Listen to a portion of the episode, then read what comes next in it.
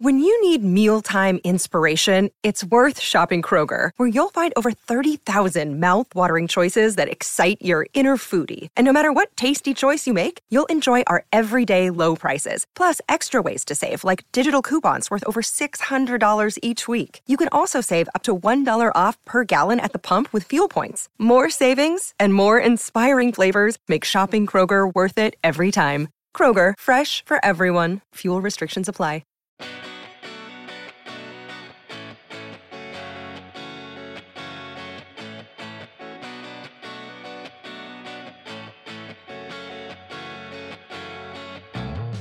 Alrighty, welcome to the Celtics Lab Podcast. I am your host, Cameron Tufts-Pye. I'm joined by Alex Goldberg and Doctor Justin Quinn.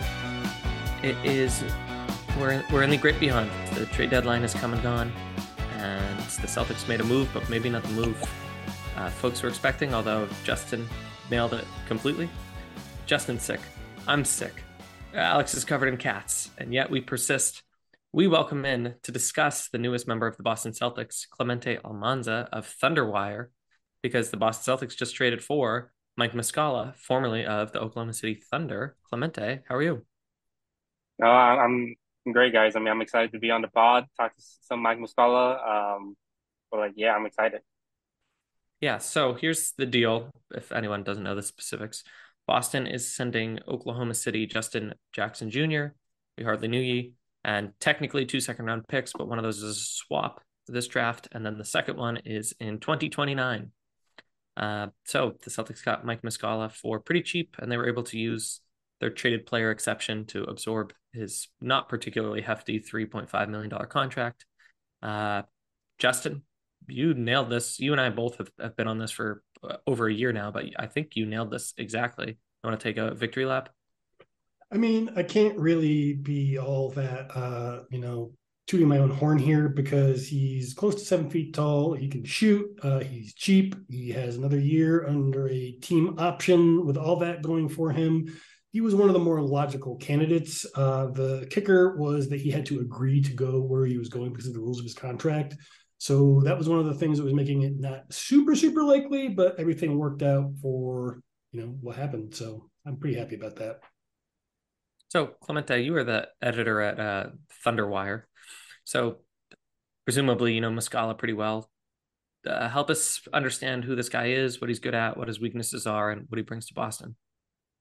Yeah, I mean, Mike's been with the Thunder now. This is this was his fourth season, so he's been here for a little bit now. Um, he he was tied with Shea, uh, Lou Dort, and Darius Baisley for the longest tenured players on the team. Um, what he brings is, you know, you pro tick. prototypical stretch big off the bench. You can shoot the ball really well. Um, I think in his four seasons with the Thunder, I think he's shooting nearly um, thirty-nine percent from free um, on nearly four attempts. So, like, even though, you know, and, like, Muscala has gotten, like, a, a ton of, like, national attention because the Thunder over the last couple of years have been a rebuilding team. Um, but like, he's been, like, one of the best stretch bigs in the league um, during that entire stretch. Um, if you look at his on-off numbers, it's, like, one of the best on the team. Um, Um, I, I, which isn't surprising when you consider the fact that Shea leads the league in drives per game, and if you surround Shea with someone that can stretch the floor a little bit in Muscala, then obviously that's going to produce high-level offense. Um, he can defend a little bit as well. Um, great locker room guy. Um, all of the young guys here absolutely love Mike. Great, great with the media as well. Um, he's just a, a very solid uh, veteran who who can provide spacing. Yeah, can um can I ask you to hone in a little more on the defensive end? I mean, I think folks know that he shoots roughly forty percent from three on several attempts per game, and he's pretty been pretty consistent there. But where is he at defensively? Um, is that are you being euphemistic, or is he a a, a good defender? Well, he can hold his own on the floor. Um, that that's really all you can really ask for for a guy like Muscala, who's thirty-one years old, who's more of a stretch big, who's had ankle problems the last couple of years. Um. But yeah, he, he can definitely hold his own against guys, especially against guys his size. Now, if teams are switching onto him with like one of their faster faster guards on the roster, then obviously that's going to create a mismatch problem. But you can say that about like, a, a ton of players like Muscala. But overall, I mean, um, Mark Daigneault values defense a lot. And if you don't play defense, then you're not going to see the floor. Um, and obviously, you know, considering Muscala has been a key part of the rotation since he's gotten here, obviously he's he's done his part in terms of in terms of defense. He might be limited size wise and talent wise, but um, effort's not going to be a problem with him. Cool, I like to hear that. Um, am I right that he doesn't have he has neither Twitter nor Instagram? Yeah, he doesn't have either social media. He, his dad does, though. His dad's pretty active on Twitter. Um, so we don't we don't maybe need to get too into Mike Muscala's dad's Twitter. Um, listeners, oh. you can check that out if you want, but it's not yeah. great. Oh, I don't know what we're talking about, and I'm I'm alarmed. I shouldn't have asked. Uh, let's just say that his dad has some questionable viewpoints on race. Oh, yeah. no. But it's not Mike. It's his dad. And uh, Mike's, lots of Mike's us have problematic nice. dads. Man, that's you, we could end the pod there. What a great summary of life. That's a good memoir title, Justin. Lots of us have commented. Okay, let's let's focus, oh, everyone. Uh, Clemente, any other thoughts on Muscala? Do you think that's fair return? And, and do you get a sense that there was any sort of bidding war going on? Uh, I was a little bit surprised he was traded, honestly. Um, ever since he's been here, he's talked about how much he loved the cities and how much he, he's grown accustomed to living in Oklahoma City. I think his girlfriend's from here as well, um, and they had an apartment together. Um, so I was a little bit surprised that Muscala got dealt. Um, but in terms of like the actual trade, I think it's about expected value. I mean, you get two second-round picks, um, one in twenty twenty-nine and one that's probably going to be in the fifties. Um, maybe O K C could have gotten a little bit more, but like in terms of like what you could have realistically expected from Mike, I think that's about as good as you'll get. Um, in terms of like there being a market for him, I mean, I'm sure other teams call for Mike as well. I mean, like you mentioned, he's on a cheap salary. He's on. He has a team option for next season as well. Um, and, you know, he provides spacing as a as a stretch big, and that's always something that's uh, super valuable in today's game. Um, so I'm sure other teams call it as well. But um, overall, I mean, I think the deal's fine. I think the fund, if I had to grade the, the deal for on the funder side of things, I'll probably give it like a, a C plus, B minus. But, yeah. Yeah, I guess it's worth pointing out that the, the Celtics front office and the Thunder front office have something of a relationship. So maybe this was uh, not a sweetheart deal, but maybe that had something to do with the favorable terms that Boston got, because uh, it's really like a perfect deal for the Celtics. Um, they functionally don't surrender anything th- that is going to change th- their fortunes moving forward, and they bring in a starter quality or nearly starter quality big man in reserve who is a veteran who's been up and down. I mean, this was an A plus plus for a Celtics team that really was working around the margins anyways. Um, Alex or Justin, I assume you agree. Uh, yeah, do let me just jump in real quick to say that that twenty twenty-nine pick might actually be pretty valuable, depending on how the Celtics, uh, shall we say, trajectory goes in that that uh, future realm. But uh, it's also worth mentioning that Muscala has some experience playing alongside Al Horford in Oklahoma City, as well as previously uh, when they were both in Atlanta. Yeah. Yeah, and, you know, I think one of the things about Muscala is he's a journeyman. He's bounced around the league a little bit at this point, uh, Atlanta, Philly, Oklahoma City. Um, and in each one of those places that he's been, he has just kind of been a pretty effective plug and play guy. Um, you know, I think at this point in his career, I'm thinking that he's he's going to get minutes on this team. I don't expect that his role will be gigantic outside of giving Al Horford and Robert Williams some games off and maybe getting a couple of spot minutes here and there, depending on a playoff series. But, you know, he's just another option to have in the front court and to kind of add to what was already looking to be, I think, a pretty strong playoff rotation. The key for Boston, of course, is that they really did not give up any particularly meaningful pieces outside of that second round pick that you mentioned, Justin. And the thing about that is Boston is in a position now where they have acquired a solid player through not that much outside of a second round pick. Um, they have all of their future flexibility when it comes to picks, uh, first round picks outside of the picks they've traded for Derek White and Malcolm Brogdon, um, which is still a pretty substantial amount. Um, and they have a decent amount of change to work with on the buyout market, where they're expected to be one of the top players in a buyout market that I think is going to be unusually heavy on talent this year.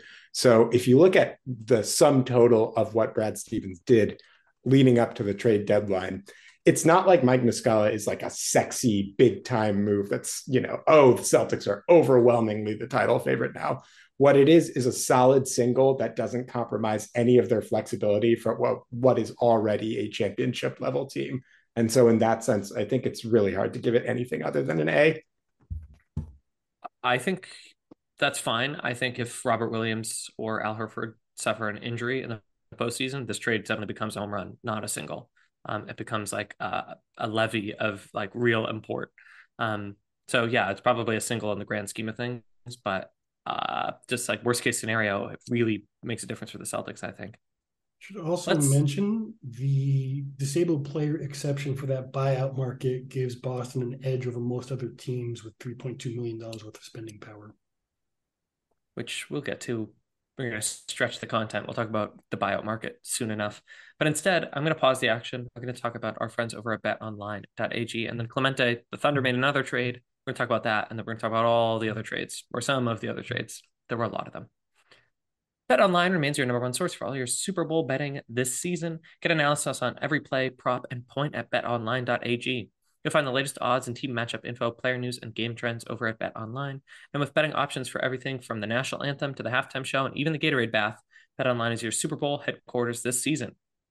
You can head to the website today or use your mobile device to check out the most comprehensive Super Bowl info on the web. Don't forget to use our promo code C L N S fifty to receive a fifty percent welcome bonus on your first deposit and get in on the betting action. bet online dot a g, where the game starts. Clemente. The Thunder had another trade. They brought aboard Dario Saric and a second round pick for Darius Baisley. I think I have that right. What do you think? Yeah, I mean, um, he- come, heading into the deadline, Darius Baisley was like the most talked about player uh, locally in terms of who could be traded away, because he's going to be entering restricted free agency this upcoming summer, and he's basically been out of rotation this entire season. So it kind of felt like both the Thunder and Baisley were kind of parting ways there one way or another.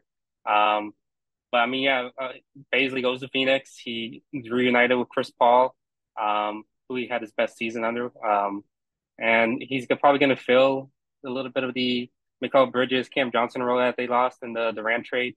Um, Baisley's best season, it's not surprising, Baisley's best, best season was his rookie season, where he was very limited on offense when it comes to just being a catch and shoot guy. Um, I'm expecting him to return to that type of role with Phoenix. Um, he can defend a little bit, very athletic guy.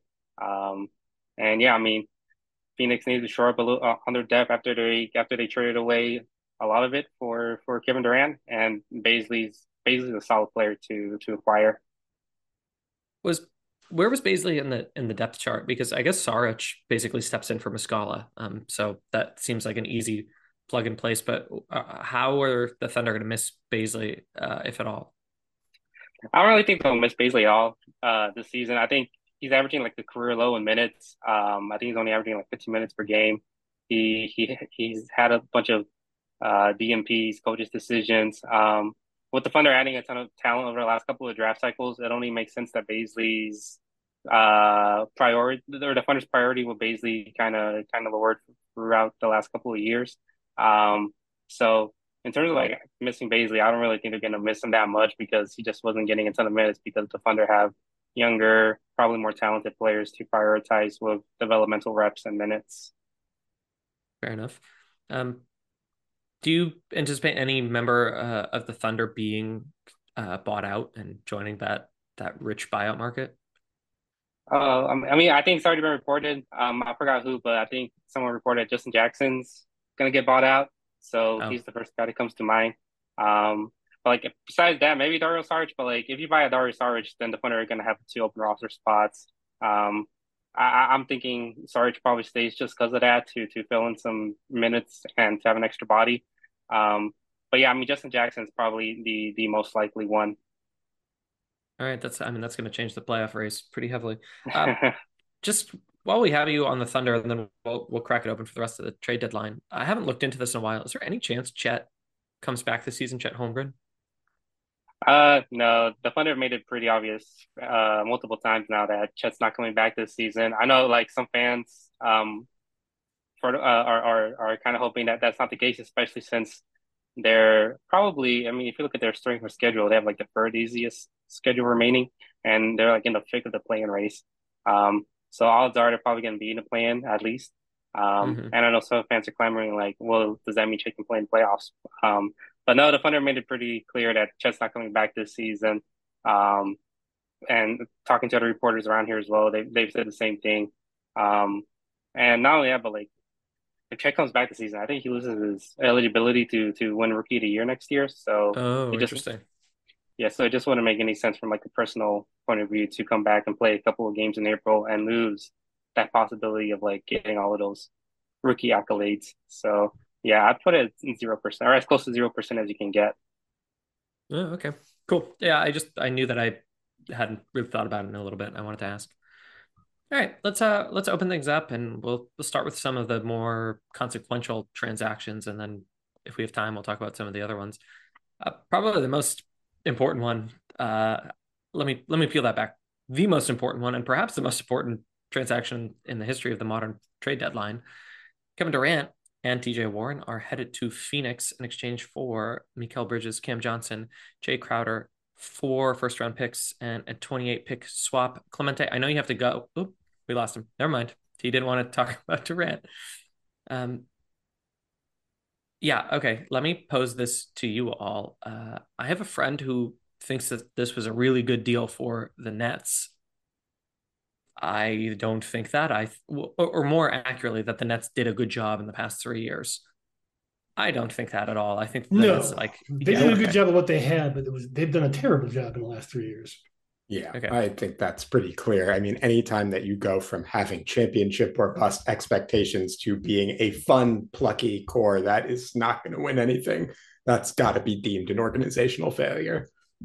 Yeah, like a hilarious, like a, a unbelievable dereliction of duty. Okay, cool. I, I knew I was right about that.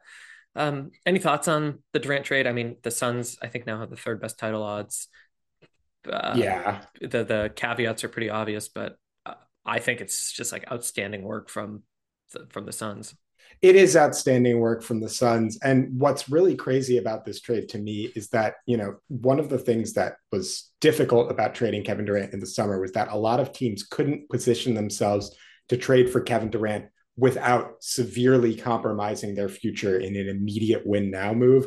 The Suns have managed to thread the needle of positioning themselves to be a true blue one A title contender right now, while still having a solid core of DeAndre Ayton and Devin Booker to fall back on in case Chris Paul and Kevin Durant end up over the hill in the near future. I mean, Cameron, I don't know about you, but I, I think that this team, as currently assembled, even with the depth issues that they might have from gutting their roster a little bit to get Kevin Durant, to me, they strike me as the clear favorite on paper in the Western Conference now. I just can't imagine how you're supposed to guard a stagger screen set with Devin Booker and Kevin Durant, and then also having DeAndre Ayton underneath to clean up and Chris Paul organizing the whole thing.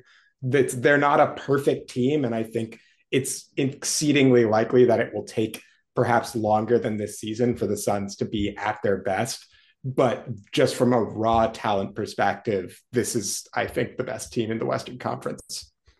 I don't yeah, think you sorry, stop you... them. I think injuries stop them. They're, the age, the injury factor, I think that's the only real thing. Sorry, I didn't mean to cut you off, Cam. No, I was going to explain my uh, confusing behavior for the YouTube crowd. Um, Justin, I think you're right about the the injuries. And I think, you know, there's a world where Ayton and Monty Williams aren't getting along. There's a world where Chris Paul is quite unhappy. Um, but yeah, Alex is right. This is the best team in the West, and it's probably not even close. Um, the reason I was looking at my phone is the Celtics injury report just came out for Friday. Not that it matters because they're playing um, the Hornets, but it's a two-pager on Twitter. We haven't seen one of those in a while. Jalen is out. We can talk about that now if we want. Um, Gallo's out. Horford might be back. Smart is out. Tatum is sick, and Robert Williams is probable. So the hospital Celtics are back, and uh, it just caught my attention. So sorry for the YouTube no, crowd. That's important stuff. Uh, do we? Well, let's talk about Jalen's face at the end. We don't know that much other than it yeah. sucks, it sucks, it sucks, it sucks. Um, any other thoughts on the Durant trade? It's it's a biggie. I mean, we were spoiled rotten this trade deadline. Yeah, I mean, I do think that like the Brooklyn Nets, at least from a trading perspective, probably did about as well as they could in this situation. If you know that Kevin Durant is trying to get out, I really like Mikal Bridges uh, and his long-term trajectory as a player, and I think they have now a very intriguing young core with a lot of movable pieces in uh, Cam Johnson coming back in that deal as well. They got a lot of pick value for uh, Jay Crowder, five second rounders, which is ridiculous. Um, and, you know, I think Brooklyn is now in a situation where they go probably seven, eight, nine players deep of like, these are solid N B A starters, any one of which could be moved for an upgrade of some significance uh, in the near future. Now, we've seen what happens when the Brooklyn Nets, you know, take a promising young core with a lot of movable assets and go all in for a superstar. I think there's definitely some organizational problems that Brooklyn needs to work through before they are really in a position to contend again. But as far as getting value for Kevin Durant, you know, it's hard to do better than two promising young players, one of which is probably going to make an all-star team or at least a couple in their future.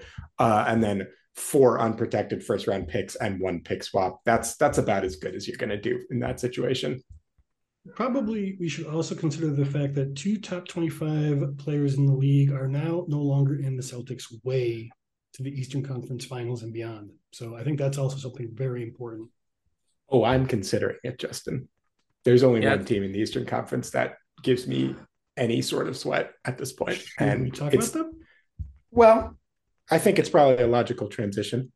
Yeah. Okay, so uh, you, I know that you're talking about the Bucks, and the Bucks. We're talking did, about the Bucks. did land Shea Crowder. Yep. They did uh, send out George Hill and Serge Ibaka as part of that trade. Do I have that right? Well, um, yeah, no, like to, se- to separate teams, not really connecting them, but as a result of trying to functionally, yeah. Make it work, yeah. So yeah, and functionally. Five seconds. Yeah, but like, who, what? What's in a second round pick? You know, like by my count, not much. forty-eight times second round picks were traded at this trade deadline. Okay, so the Bucks get Jay Crowder. We haven't seen Jay Crowder play in a while for, uh, I guess, obvious reasons for anyone who's paying paying attention this season. What do you want to say about the Bucks, Alex, now that we're post deadline? I mean, what I want to say about the Bucks is I don't particularly think that like the Jay Crowder move is going to make them massively better than they were. He's a solid rotation player, at least, or was a solid rotation player.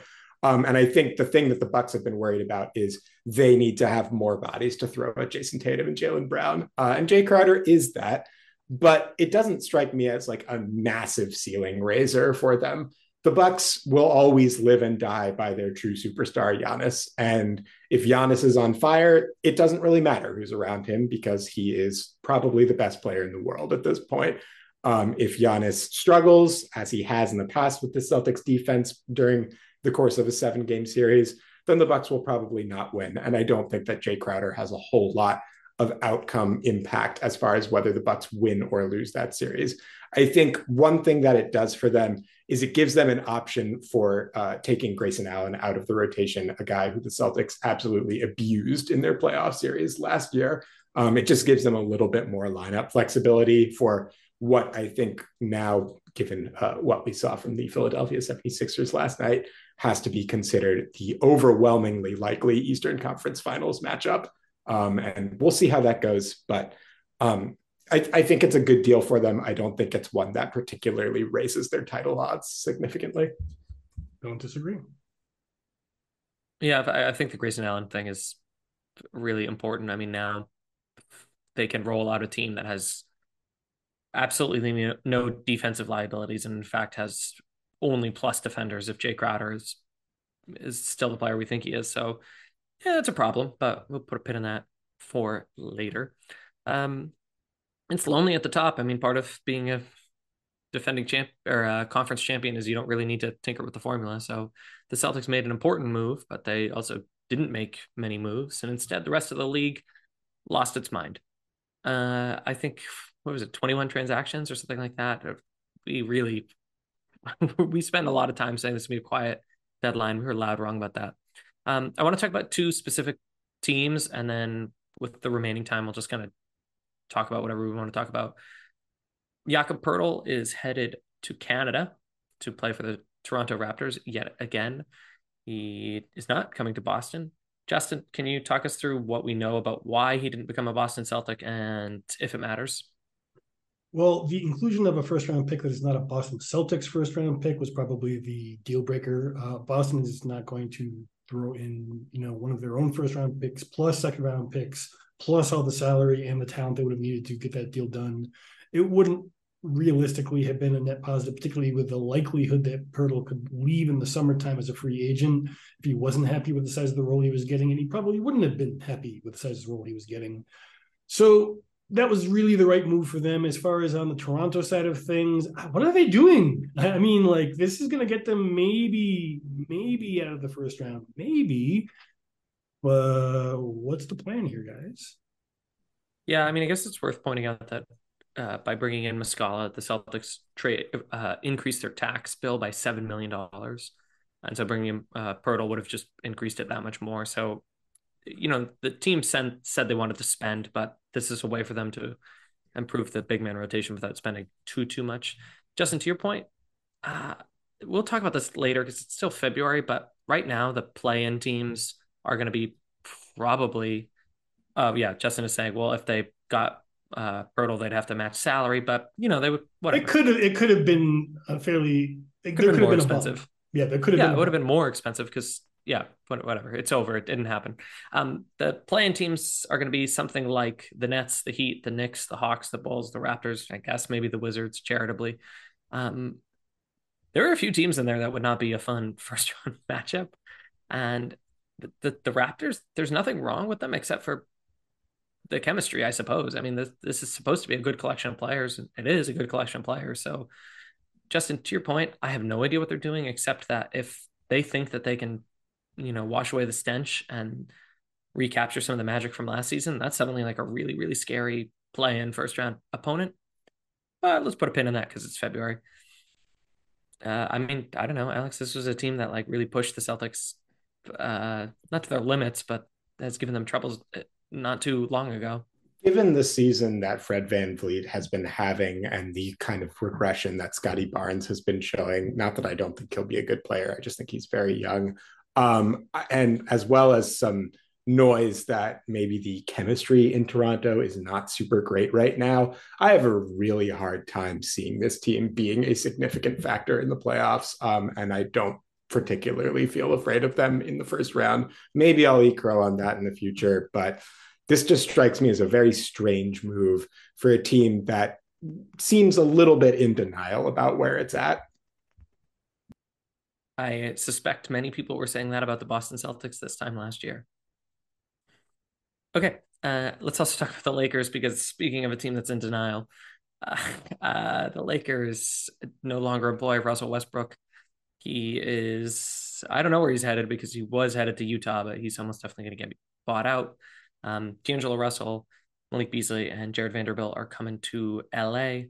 Thomas Bryant is gone. Patrick Beverly is gone. Uh, Mo Bamba is in. Uh, Daveon Reed, who I never heard of, is in. The Lakers really shuffled the deck and, importantly, got rid of a lot of um, interesting players. Shout out to Mike Conley, who's going to the Timberwolves. That's kind of interesting. But God, I feel, I feel bad for Mike Conley. He doesn't need that mess. Anyway, continue. But the Timberwolves will make the playoffs. I am skeptical. We'll see. Uh, they're more likely to make the playoffs than the Jazz were.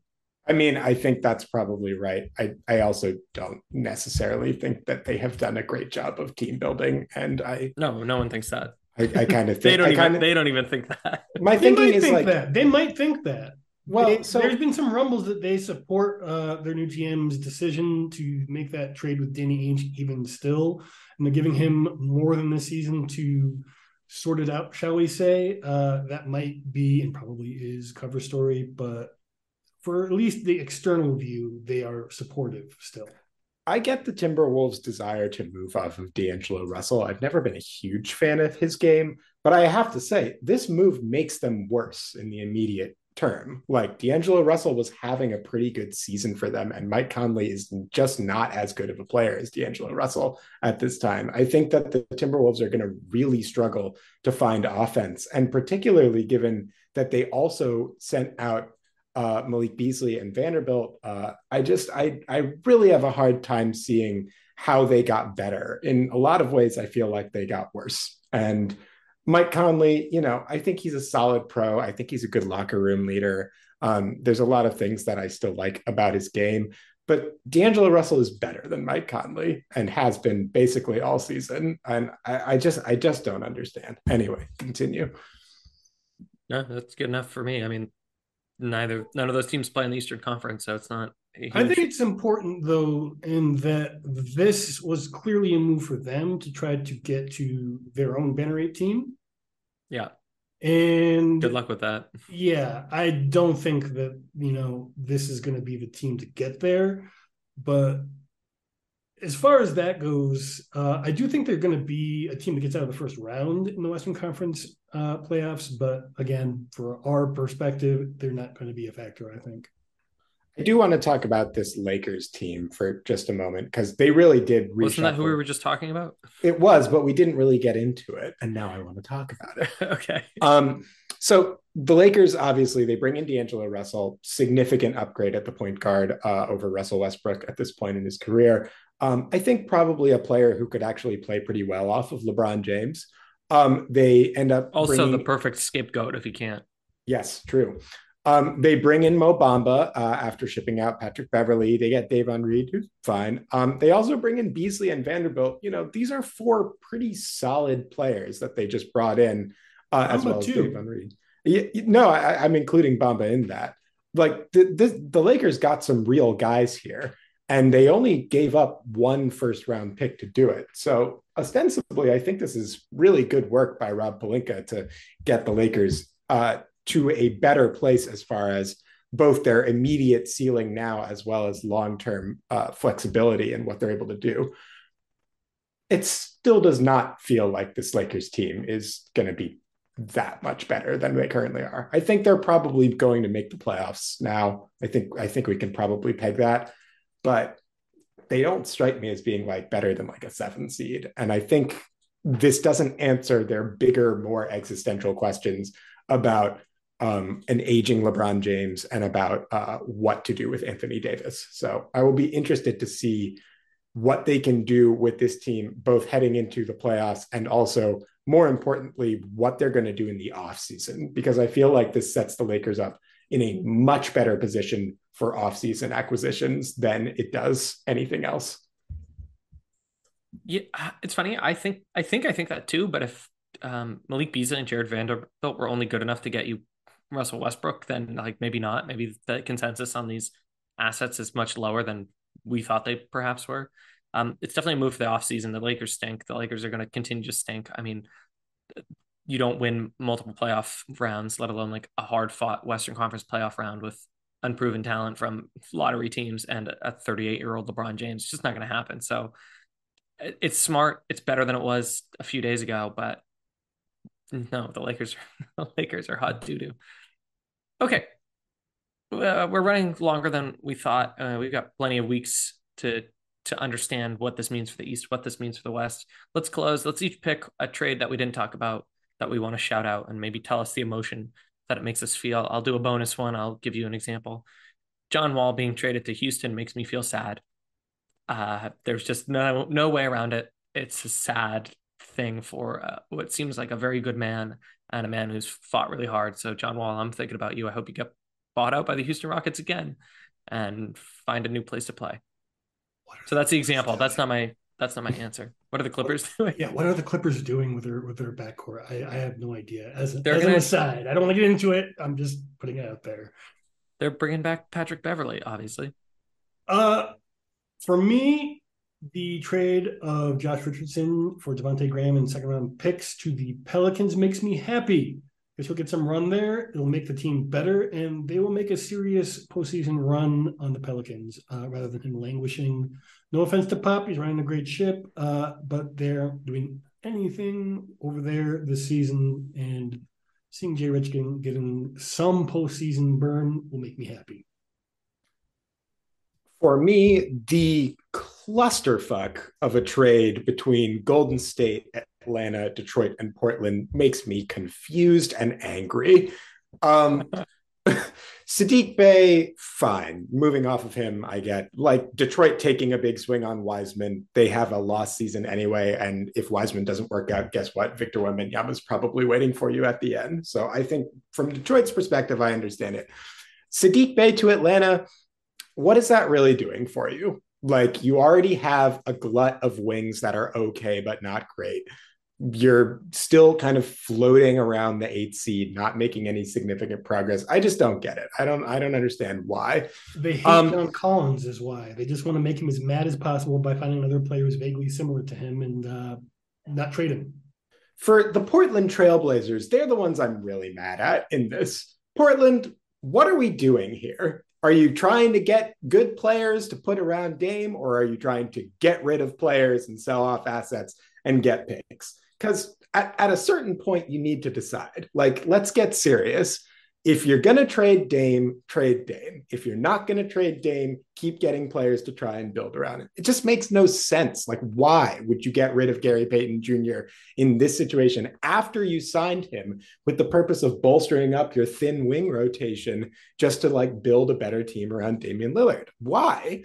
And for the Warriors, I am, of course, infuriated because I didn't want them to get Gary Payton Junior back. Gary Payton Junior gave me nightmares in the finals last year, and I'm very tired of seeing Golden State capitalize on stupid teams like the Portland Trailblazers who have no idea what they're doing. So this trade makes me upset and confused.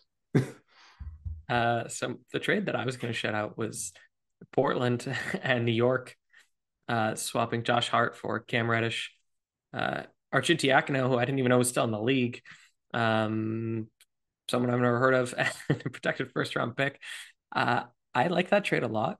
I thought it was a great trade for the Knicks. Um, they get a nice, solid player, good locker room guy, and they can keep doing Tom Thibodeau stuff.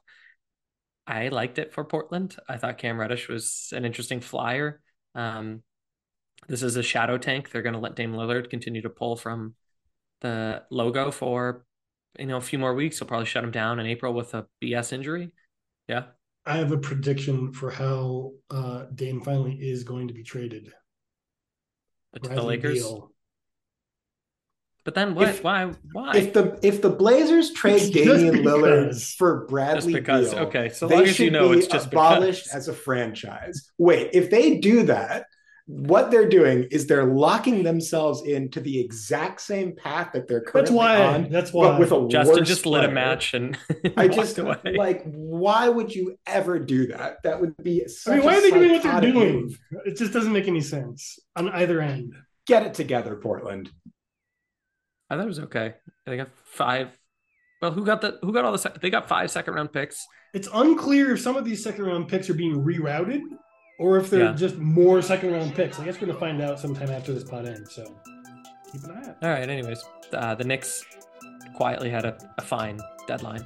Um, the, the Kings of New York, the New York Knicks, not the Brooklyn Nets. It's nice. We get to root for the Brooklyn Nets again. Because, well, except Josiah and Sean Marks are absolute bozos. Okay, anyways, happy trade deadline to all who observed. Uh, welcome to the team, Mike Muscala. Thanks to Clement, uh, Clemente Almanza from Thunder Wire for hopping on and talking to us. And thanks for liking and subscribing. We'll catch you later.